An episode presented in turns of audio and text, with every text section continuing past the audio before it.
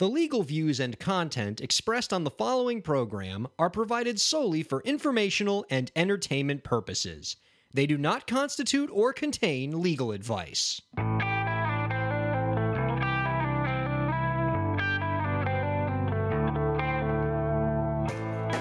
How's it going, everybody? Welcome to the show.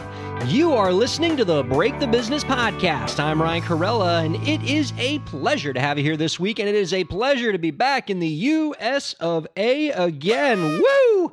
I am back from China, people, and I am jet lagged. Oh my God, I am jet lagged. I am jet lagged. I am jet lagged. My head, it really hurts. Oh man!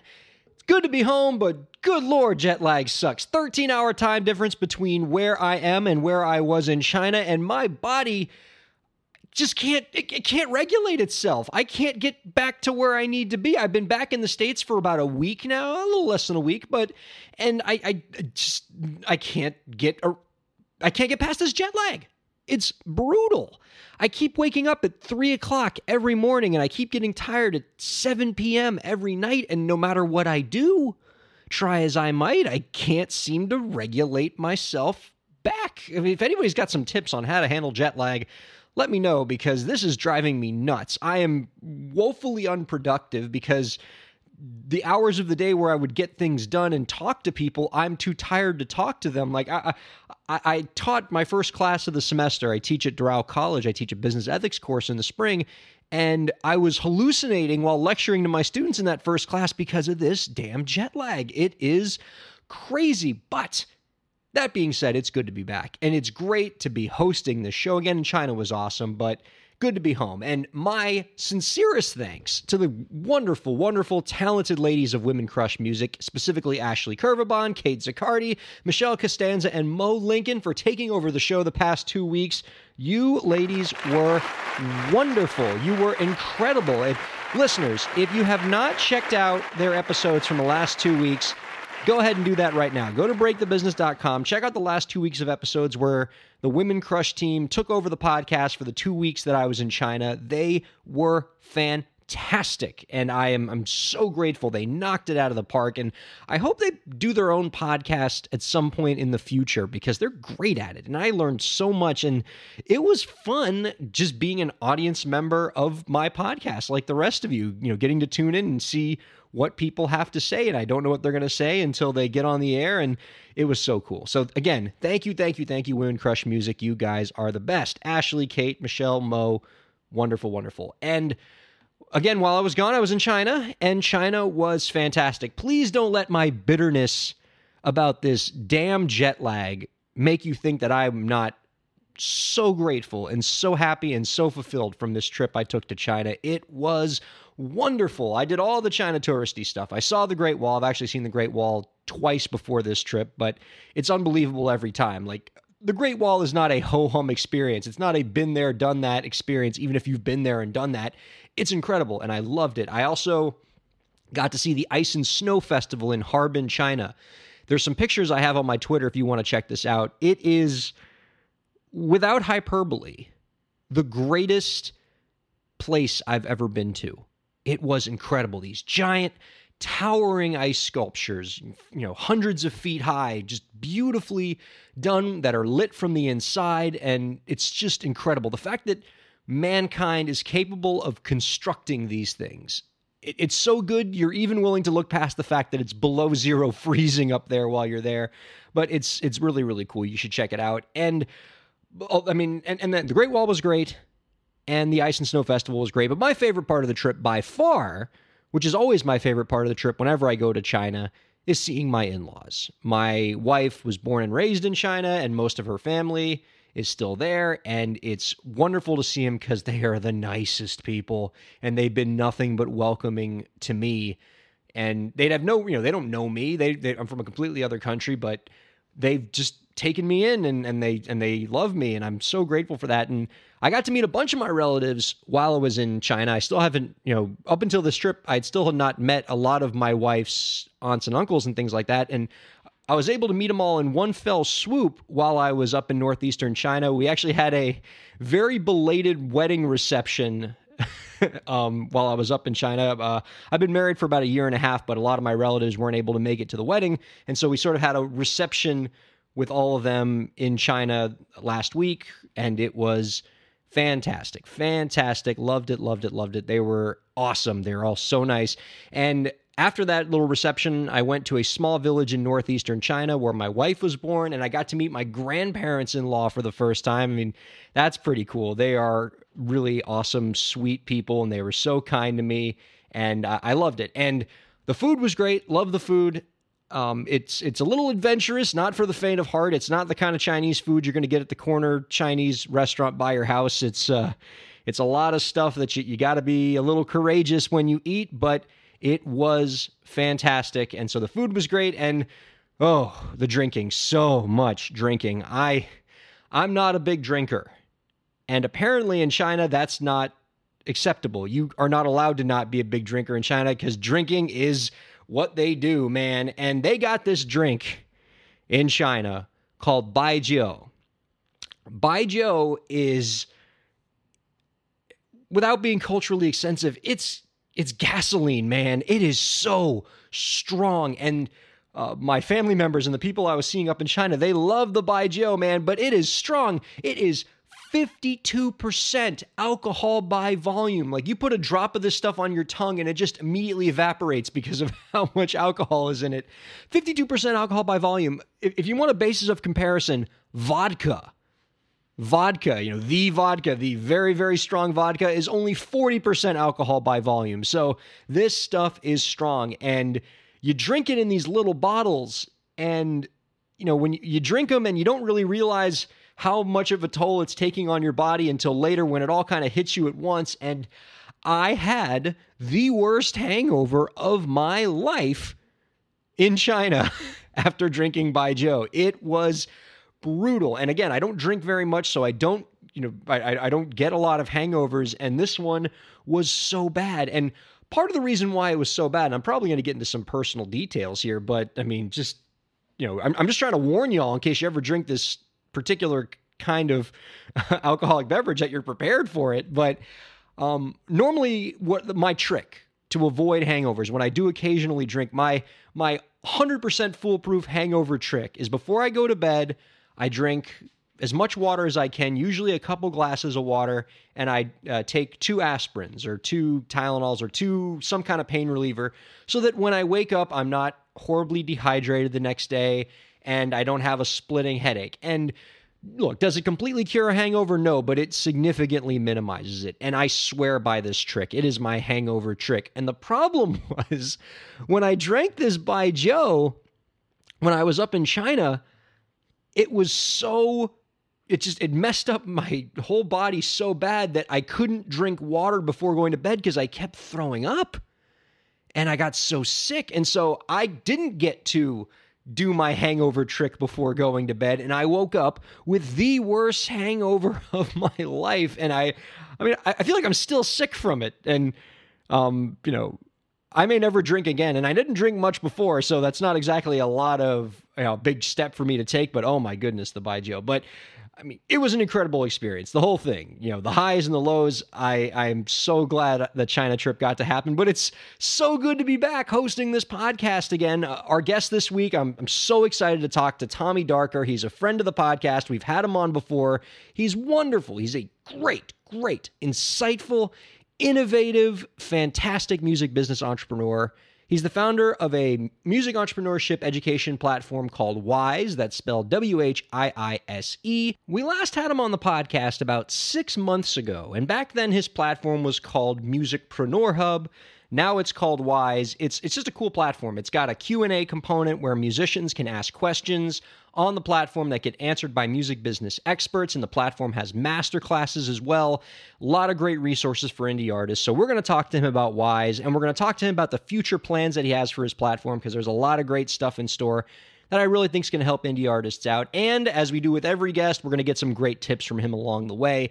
This guy knows a lot about building an audience, and he knows a lot about monetizing an audience, and we're going to get some good nuggets out of him. And he's got a cool life story, too. If you remember from the interview six months ago, this guy was a soldier in NATO and transitioned from military life in Europe to music, and it's a cool story. And so I'm going to see if we can get him to rehash some of those details again for some of the new listeners, because he, he's a cool dude. But before we bring Tommy Darker in in the next segment, oh my goodness, we got so much news to talk about. In the two weeks that I have been gone, the music industry has went crazy. So much stuff has happened, and I wasn't around to cover any of it. So I got all this pent-up stories that I have to talk about with you guys. I know the Grammys happened. I mean, that's important. We always talk about the Grammys on the show, and so we're going to talk about the Grammys. We're going to do that in the third segment. I have not forgotten about the Grammys. I know y'all like to talk about the Grammys with me. I know that some of you more savvy viewers of my Twitter account want to make fun of me because I made a Grammy prediction back in November about Kesha winning the Grammy Award, and I was completely wrong, and I know some of you want to make fun of me for that, so we're going to do all that in the third segment. But before we bring in Tommy Darker in the second segment, and before we talk about Grammys in the third segment, I think we should first talk about the biggest thing that's happened in the music industry since I've been in the Eastern Hemisphere. This is pretty cool news.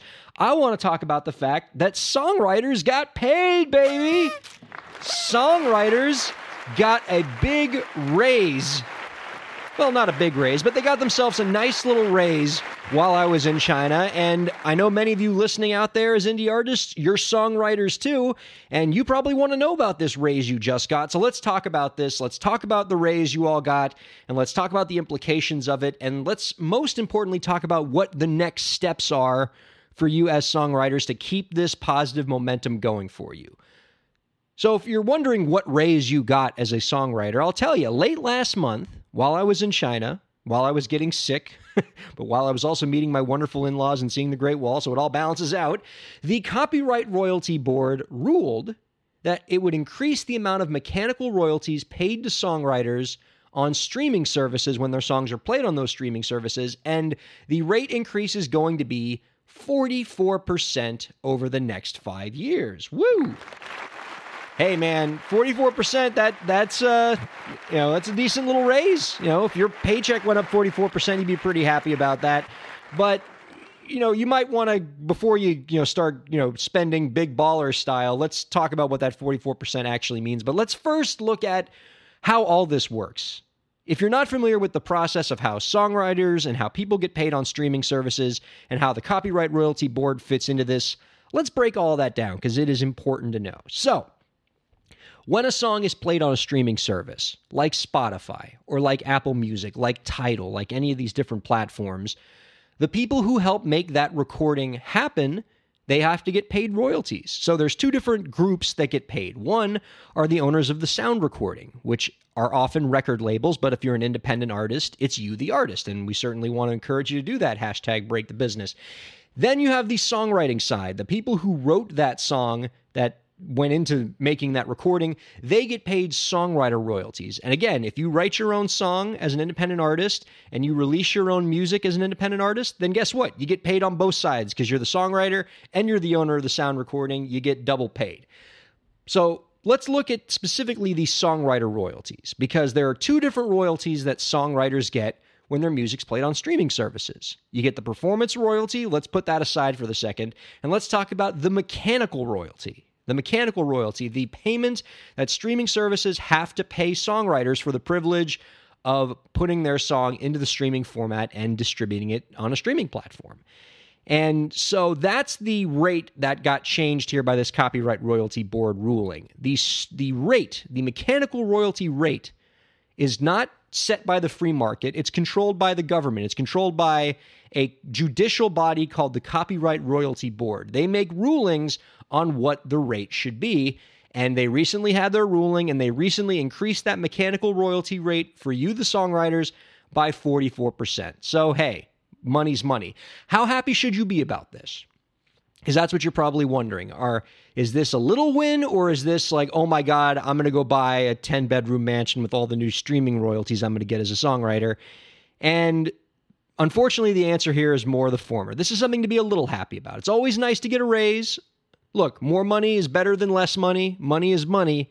But this ruling, while nice, does not change the, pro- the, the structural problems that are still in the way that really prevents songwriters from getting paid what they should be paid by streaming services.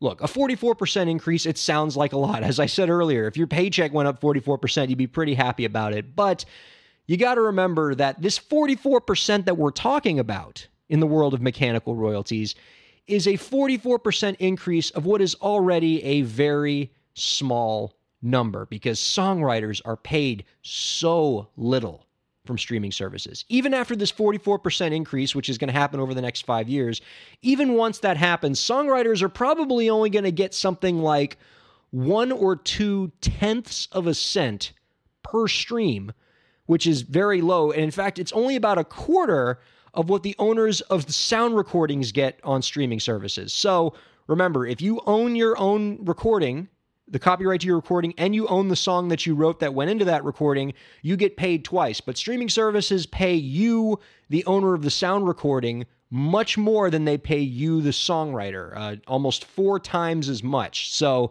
it's a, it's a, it's a little raise, but it's not a huge raise. It's not going to completely change your life, but you know, it's something. But I mean, look, if you, and, and if you think the one to two tenths of a cent per stream is still rough, imagine what happens if you co-wrote that song. Imagine if you, it's not just you getting that songwriter royalties, but it's you and four other co-writers, and you don't have to split that one to two tenths of a cent per stream. Ouch. So in summation, the Copyright Royalty Board ruling is a good thing. I mean, more money is better than less money, but it's not amazing. There are a lot of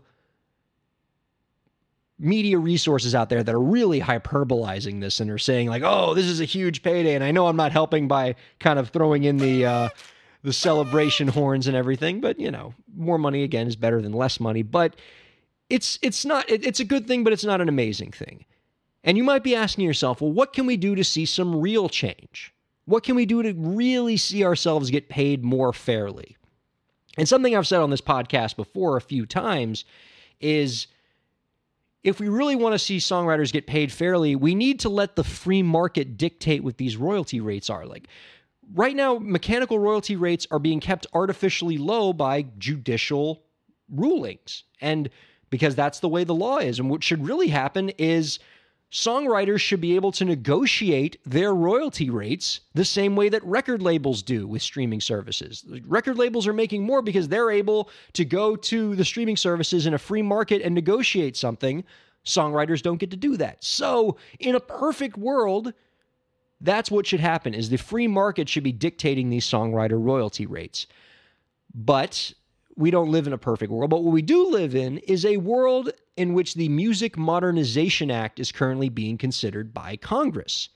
And if you want to see things get better for you as a songwriter in the world of streaming royalties, supporting the Music Modernization Act would help you out. Basically, what this law would do is it would change the judicial procedures by which the streaming royalty rates for songwriters are dictated. Among other things, the law would require courts to adopt a free market-based willing buyer, willing seller standard to determine songwriter royalty rates. So would it allow the free market to dictate royalty rates for songwriters? No, but it would require courts to simulate what a free market environment might look like in terms of deciding what these royalty rates are. So it is the belief that that kind of standard would increase royalty rates, and that's the intent of the law. Will this law pass? It could. Um, I think the legislative environment is one in which it is ripe for copyright reform. This tends to be the kind of political environment in which copyright reform happens. If Congress could stop shutting down the government every two weeks, they might get around to copyright reform.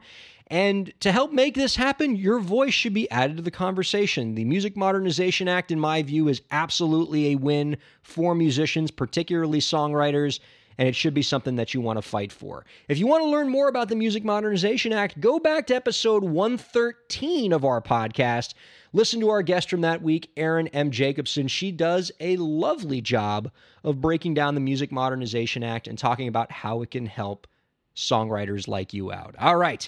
Tommy Darker up next. Keep listening to the Break the Business podcast. Ryan here from the podcast. Shameless plug time, my new book, Break the Business, Declaring Your Independence and Achieving True Success in the Music Industry, is now available in paperback and an ebook. The book talks about how you can be your own boss in your music career and take control of your content creation, promotion, distribution, and fundraising. Get your copy on Amazon by searching Break the Business. It's a nice read for musicians and the people who love them. That's Break the Business, Declaring Your Independence and Achieving True Success in the Music Industry. Thanks very much for your support.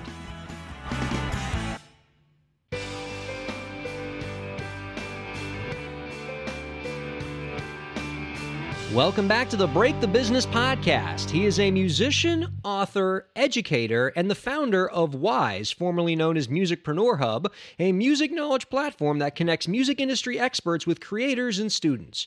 You can find out more about his work at w w w dot tommy darker dot com, whiise dot com, that's W H I I S E dot com, and whiise dot m e. Ladies and gentlemen, we're happy to welcome back Tommy Darker on the Break the Business podcast. Wow, Tom- what an amazing audience. Yeah, I know. They're, they're, and look, they're trained. Check this out. Boom. They just go right, you know. Oh, it's, shit. That's yeah, they, they they go up and down on command. And stop. Yeah, they're it's amazing. Um, But great to have you on the show again, Tommy. Uh, we last had you on about six months ago, and you gave some great tips for our artist listeners on building business funnels. I loved it. And we started that interview last time talking a bit about your biography because it's an interesting one. Uh, before you became a music entrepreneur and an educator, you were actually a soldier in NATO and a military police officer. So for the listeners who didn't catch our first interview with you, can you tell people a bit about your career journey that brought you from the military to music? Because it's a pretty interesting story. Yeah, sure. First of all, thanks for having me back, and hello from London. And second of all, yes, I'm an ex-military. I used to be in the Greek Air Force because I'm from Greece. And um, I joined the military school at the age of eighteen, right after school. I didn't go to the university. I haven't studied in my life in a formal education institution, but I got trained as a military policeman from early on. And after that, I graduated. I started training other people. I started taking part in military trainings and uh, this and that, and then eventually ended up being at the age of twenty-two in NATO, in the headquarters of NATO in Belgium, where I ended up at the age of twenty-five being the head of security for that. Oh. So the for, so the the American admiral that was in charge of NATO at that time, he was living in that very building that I was actually protecting and the whole village that was around it. So it was a very interesting experience. At the same time, though, I was making music. I had my own label in Belgium. I had my own studio. We took part in competitions. We played live performances.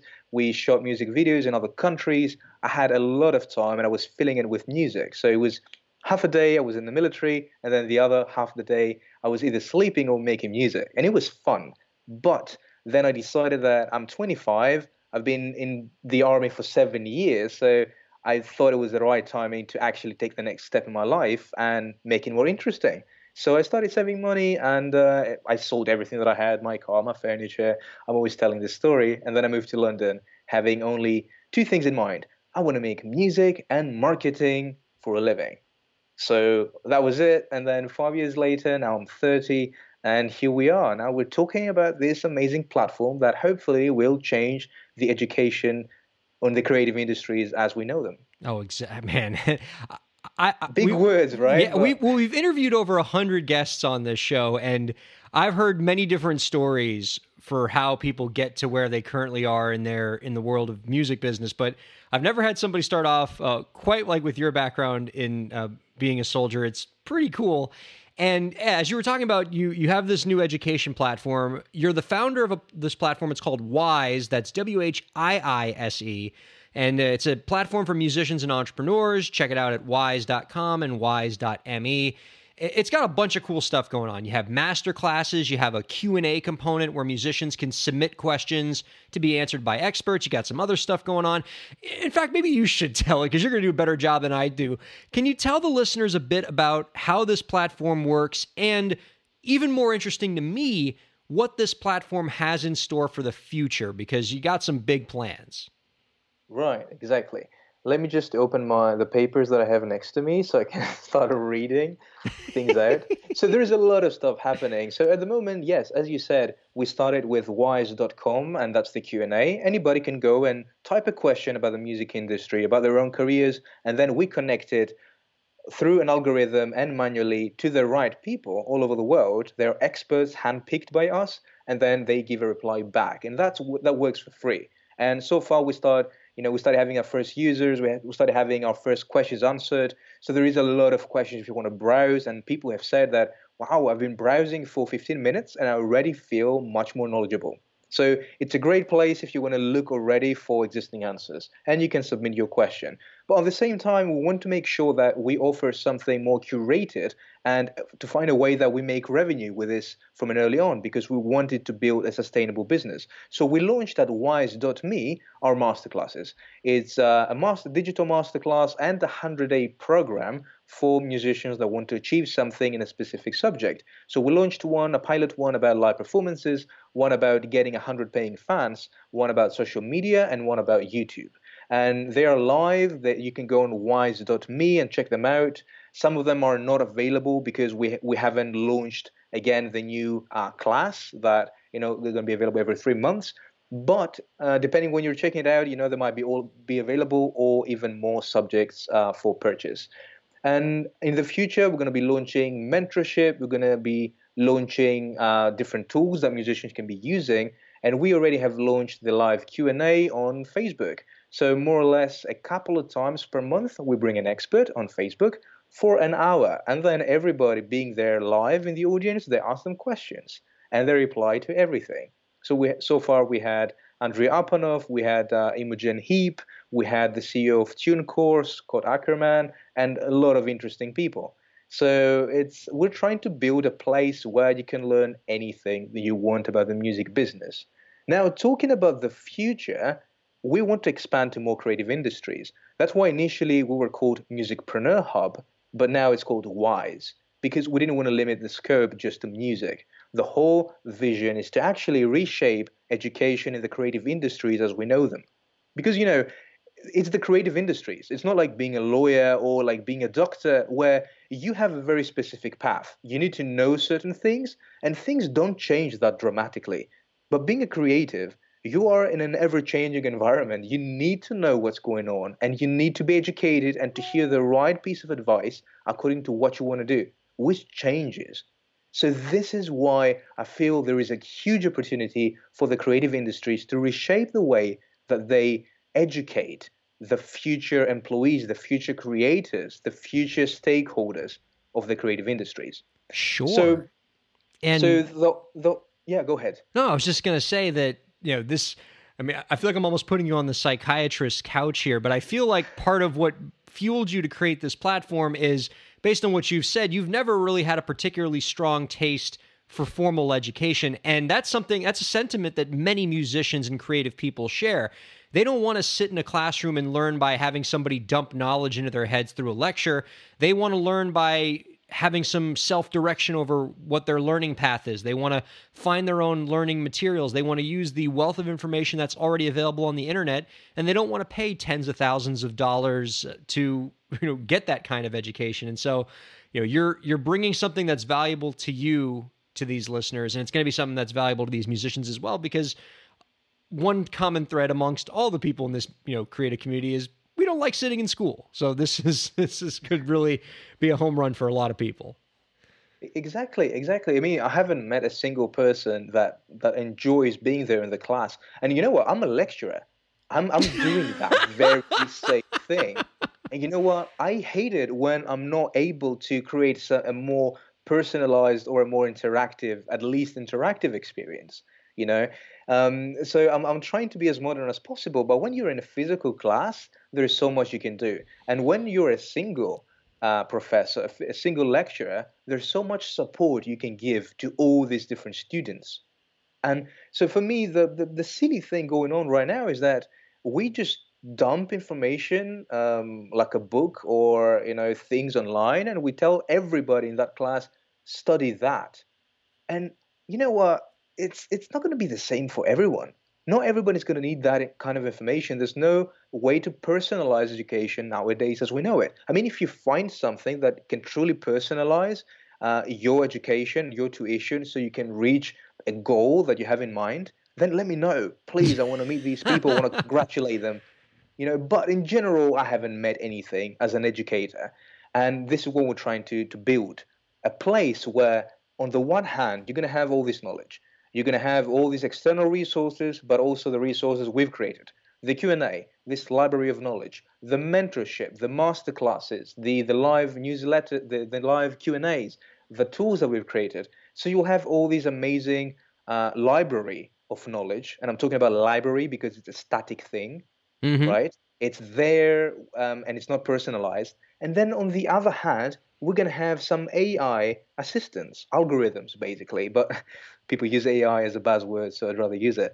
So A I assistance, algorithms that take your input. You say how much time you have available per week, how much money you have available to spend, what you want to achieve. So you might want to get twenty K through crowdfunding for your next album. So this is a very specific goal. And then by what time you want to achieve that. So something very industry facing, something very practical. You put all this data in, and then this A I assistant will create, will take all these resources available, allocate them according to what you want, and spit out a tuition program for you that is highly personalized and it's industry facing. So it's not going to be ready-made information where people are directing you to a link and then you just do what you want with it. And it's definitely not going to be informative. It's not going to be a place where you just learn about the history of music. It's going to be a place where you get industry-facing results. So this is my vision. I mean, depending when you're listening to that, it might be already true or it might have failed. You don't know. But at least what's true right now is that this is the vision. It's and a- it's a need that needs to be addressed and solved. It's a great vision, and it it it it's music to my ears because I'm a big fan of personalized learning and self-directed learning. You know, in my education practice, I work with a lot of companies that do that kind of stuff. So I, I love it. I think it's going to be a hit. And but I don't want to also dismiss what you've already accomplished so far. You're not just one of these people that has all these ideas but hasn't already put some points on the board. You've already done some pretty cool stuff with these master classes. You've gotten folks like Andrei Apanov, who you spoke about, who we've had on this podcast before, do a master class. You had Rick Barker, uh, the guy who broke Taylor Swift, uh, do a master class, and they were terrific. And I'm curious from these master classes, because you know you you've obviously worked heavily in all of them.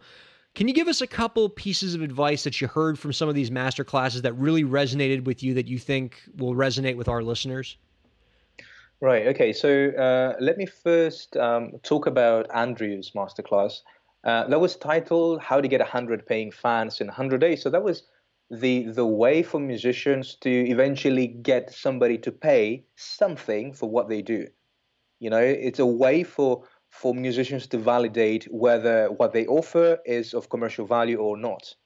And and I w- and I was actually a personal example of that. You know, on that time while the masterclass was on, I launched my own crowdfunding campaign, and I wanted to see if I can get a hundred people to pay for what I had to offer. And I'm putting a case study together. So once it's ready, I'm gonna give you this case study so you can put in the links for everybody to access.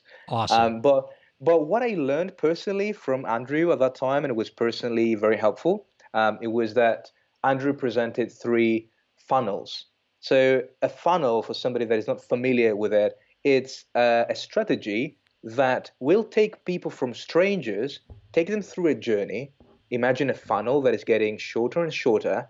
And eventually at the end, you distill, you have this drop of amazing, very happy customers. So you take all these strangers and then you start leading them on a journey. Some of them will eventually drop the journey because not for them. They realize that they don't have the money, they don't have the time, it's not the right timing.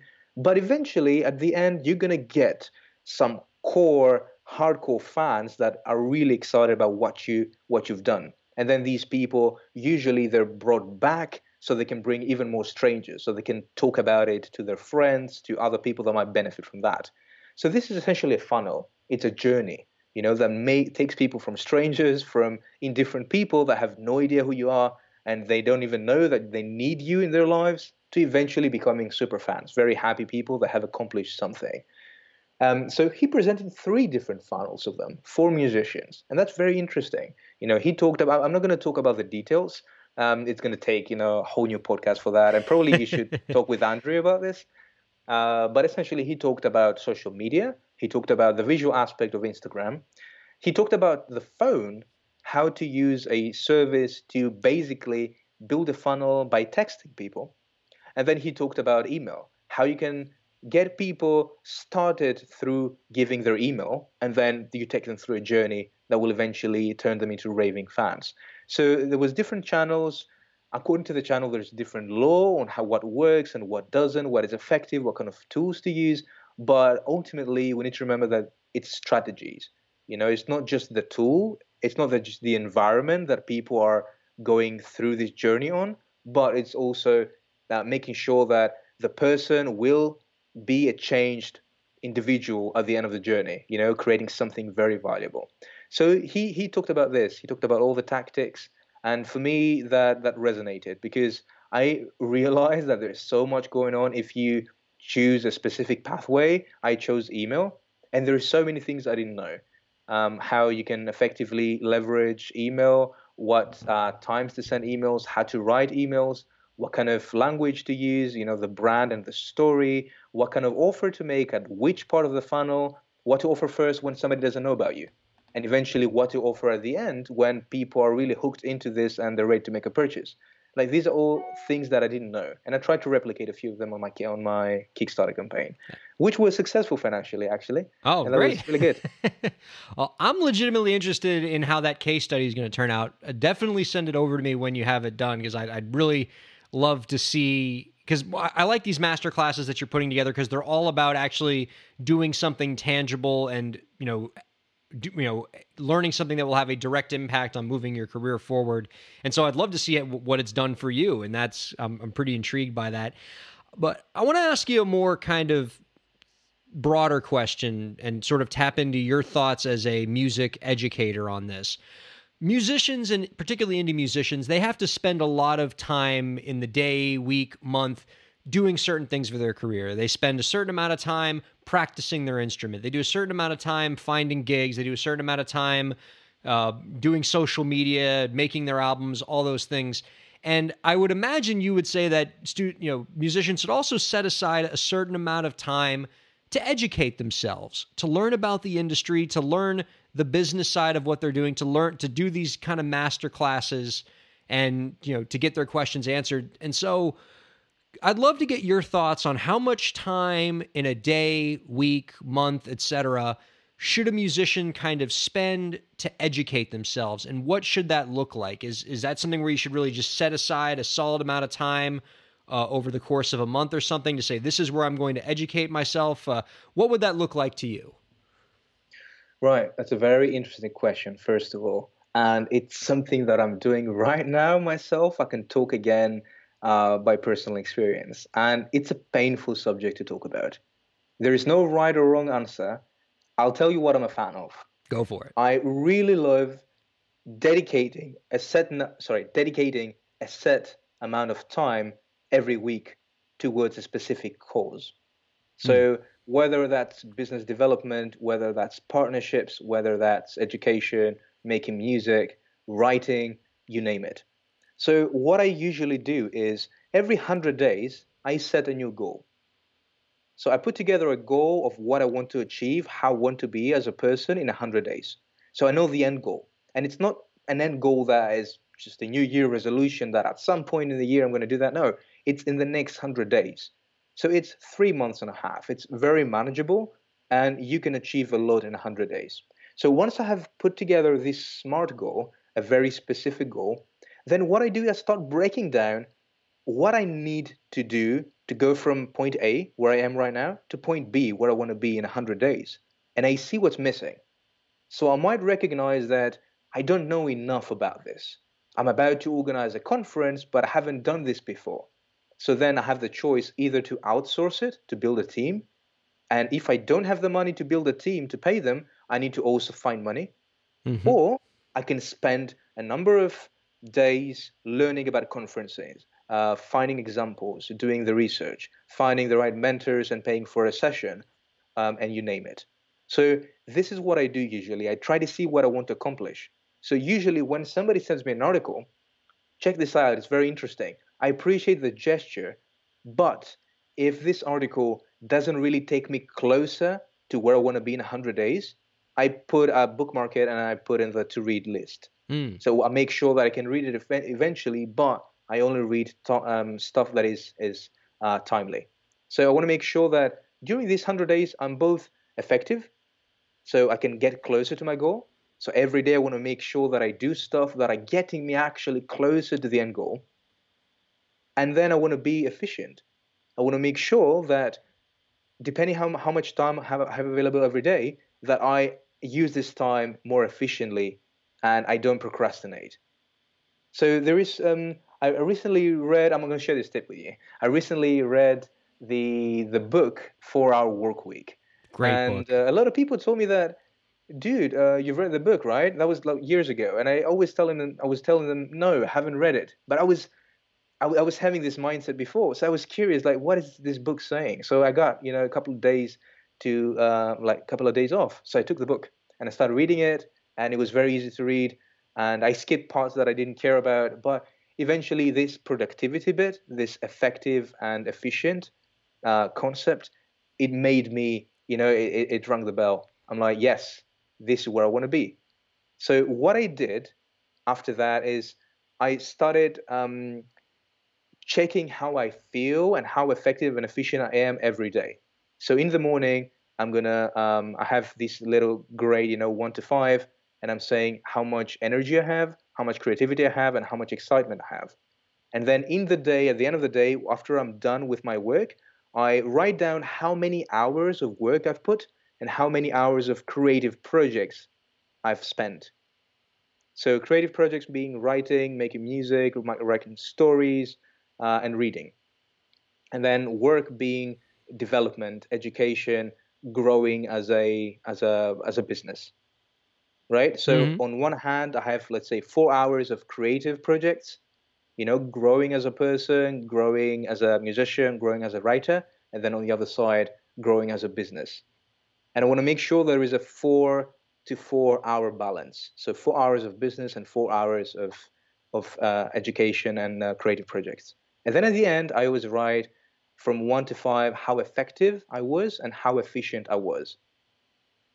Hmm. So, so so that's why I want to make sure that if, if let's say, I want to make music for four hours in the day, I don't schedule any meetings. I just focus on the creative flow, or when I'm reading, I'm just focusing on reading for a couple of hours without interruptions. So no notifications, no phones, nothing, no internet, I just read.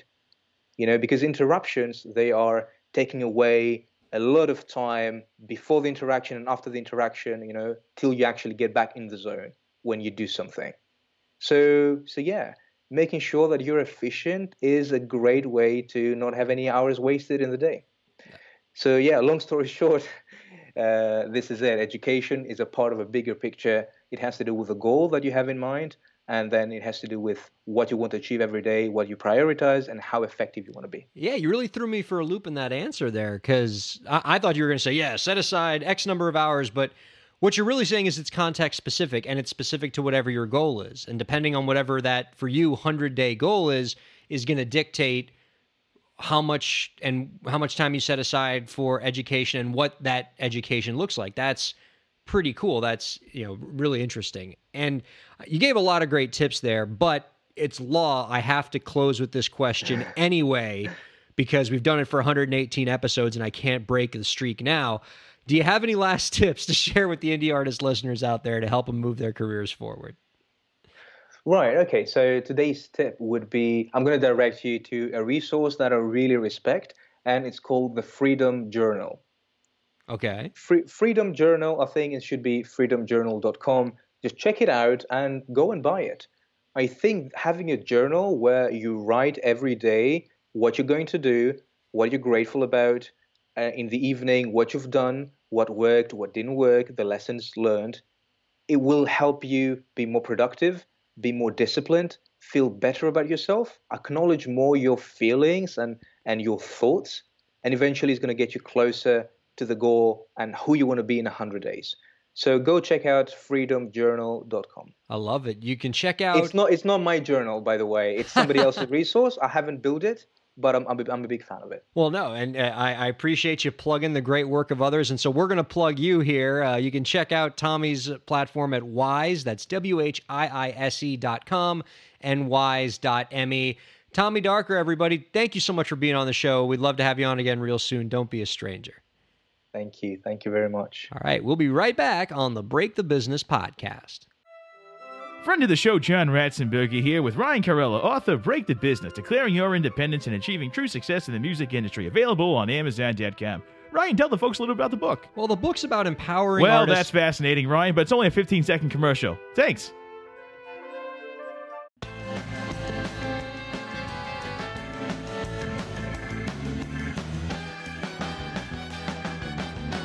Welcome back, everybody. Our thanks to Tommy Darker for joining us in the previous segment. Be sure to find out more about his platform, Whiise, by visiting W H I I S E dot com and Whiise dot M E. I love bringing you guys cool, innovative music education platforms that are out there to teach you more about entrepreneurship. And I love the model that this guy uses. I love that he allows you to ask questions to experts and you get answers from those experts. I love that he's got these master classes that are that are not just passive master classes where you're just getting lectured at, but that they have real actionable steps that you take from the master class. And he's got a lot more cool projects in store, as you heard from that interview.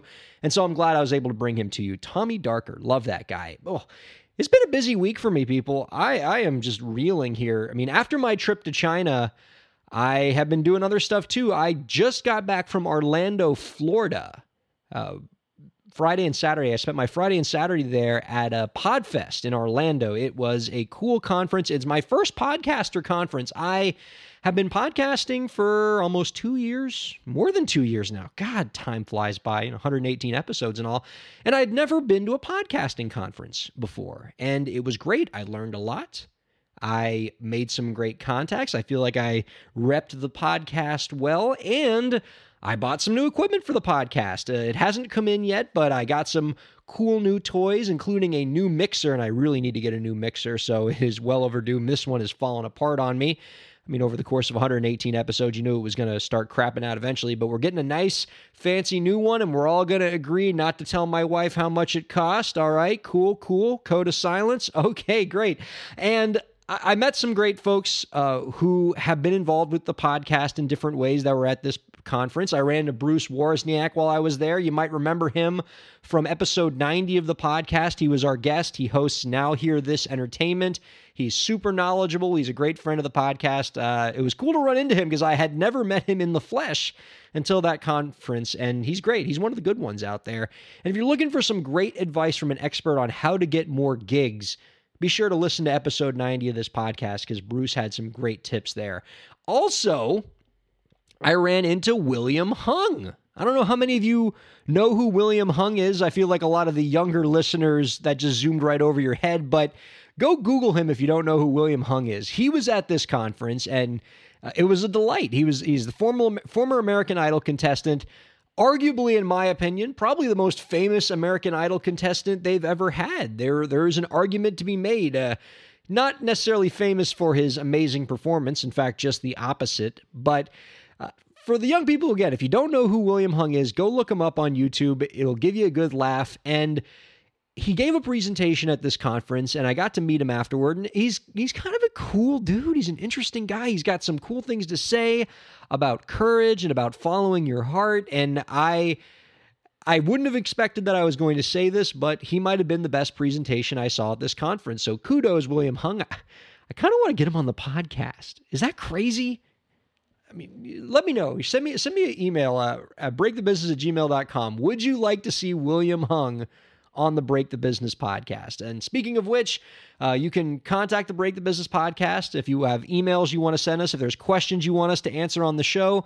break the business at gmail dot com is where you go.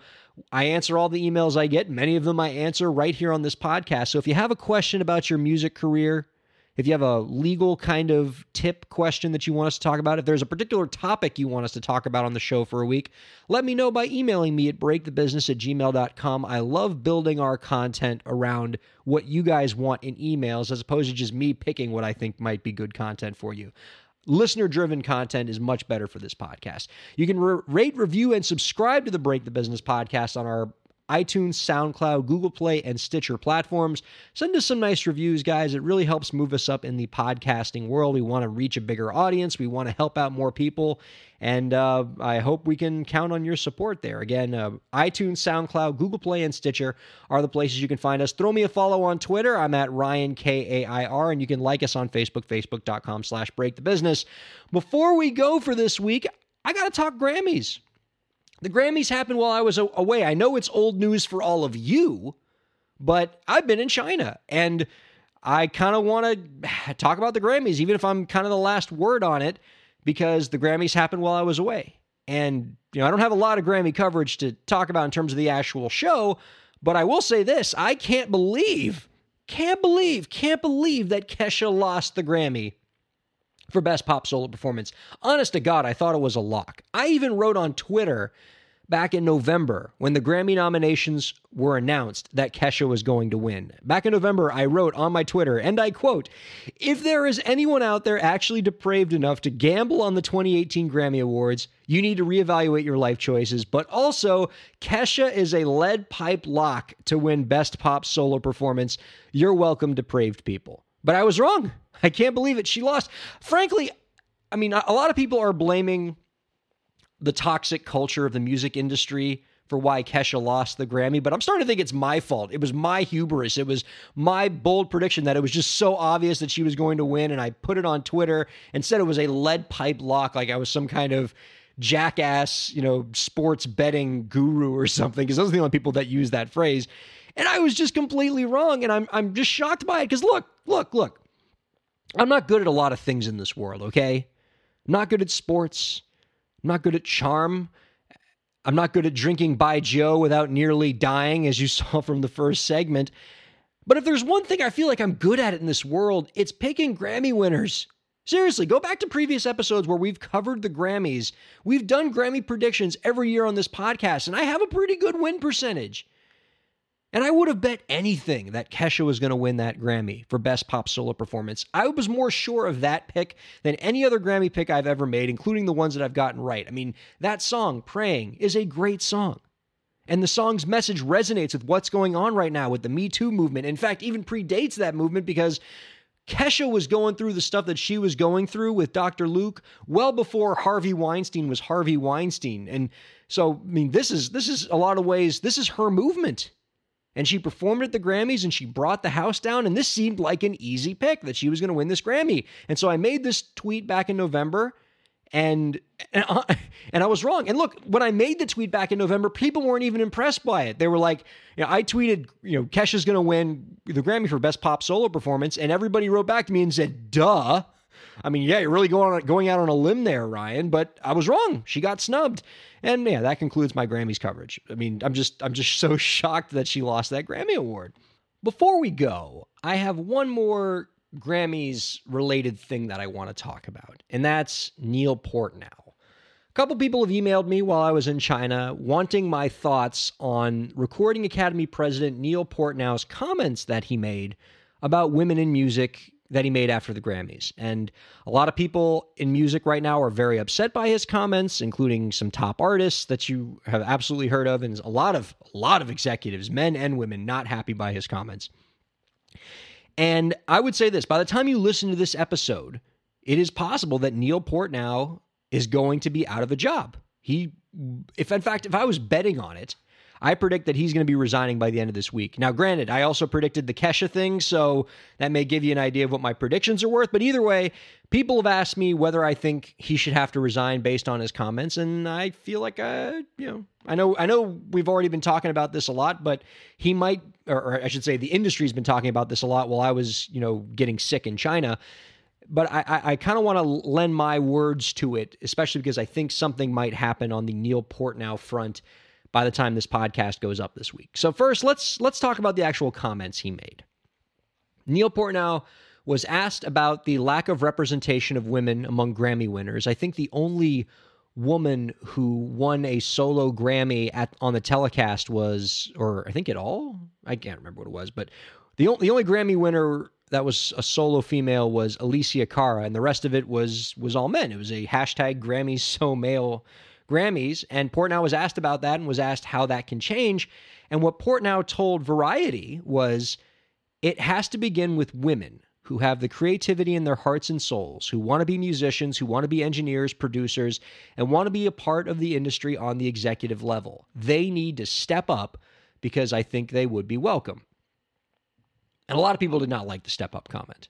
Uh, a lot of superstar artists uh, not happy about what he said there. Super, uh, Pink, the the fantastic, love her recording artist Pink, she said on Twitter, "Women in music don't need to step up. Women have been stepping up since the beginning of time, stepping up and also stepping aside."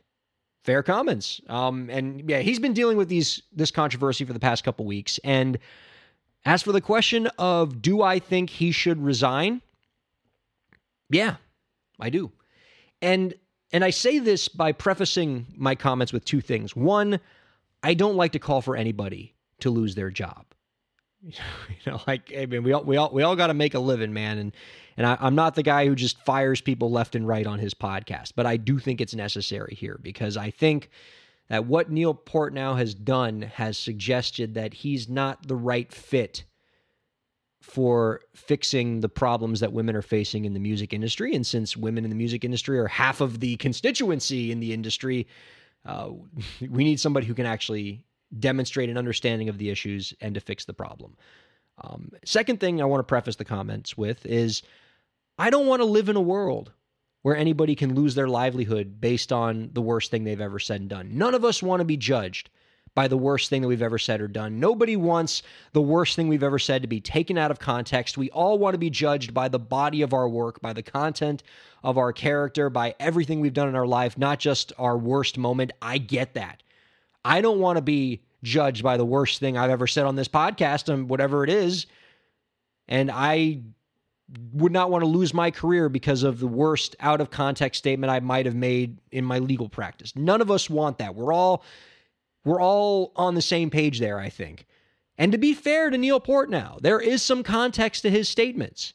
When Neil Portnow said women need to step up, he wasn't saying that that the it's entirely the fault of women that women are underrepresented in the music industry. You have to read all the context. I get that. And in fact, right after Portnow's step-up comment, he went on to say, "I don't have personal experience with those kinds of brick walls that you face, but I think it's upon us, us as an industry, to make the welcome mat very obvious, breeding opportunities for all people who want to be creative and paying it forward and creating that next generation of artists." So, in all fairness to Neil Portnow, he's not straight up blaming women. And there are people defending Portnow right now who are saying that he was taken out of context and you got to read all the words together, and it is true. I concede the point. In context, the words are less problematic. If you read the women need to step up comments in the context of everything he was saying, it's less problematic. But make no mistake, the comments are still problematic. Neil Portnow basically said in that interview that there are two things that need to be done to make things better for women in the music industry. One, women need to step up. And two, that we need to make the welcome mat obvious for women. That basically, women need to try harder and the industry needs to encourage women more. And that sounds kind of okay on the surface. I mean, at least the second part does. The first part, no, women are stepping up plenty. But, you know, yeah, the industry needs to encourage women more, sure. But that kind of rhetoric still suggests a fundamental misunderstanding of what women are going through in the music industry. Even if we accept Neil, even if we adopt Neil Portnow's prescription for fixing the problem, even if we, even if women step up more, if if they somehow can, and if we make, and if we we encourage women more in music, those two things on their own aren't going to fix the problem. Again, women are plenty stepping up already. Women are trying really hard. Women are looking for opportunities. Listen to the women of Women Crush Music the last two weeks. They are fighting for a better place in this industry. And as for the second point about wanting to open the welcome mat, encouraging women more, yes, Neil, Encouraging women is important, and we need to do more of that in the music industry. We're not doing enough of that, absolutely, but that's not good enough. Encouraging women, opening up the welcome mat is not going to fix the problem. The music industry is poisonous for women right now. There is a systemic problem. Women are facing a toxic culture of abuse, exploitation, and discrimination. These are big, big problems, and they don't get fixed by just encouraging women more. Go back and listen, listeners, to the Women Crush Music episode last week. Listen to the painful, powerful stories that these women shared in that episode. Those kind of stories, they don't happen because women aren't being encouraged. They're happening because women are being abused. They are being kept down. They are being subjected to an industry in which the deck is stacked against them.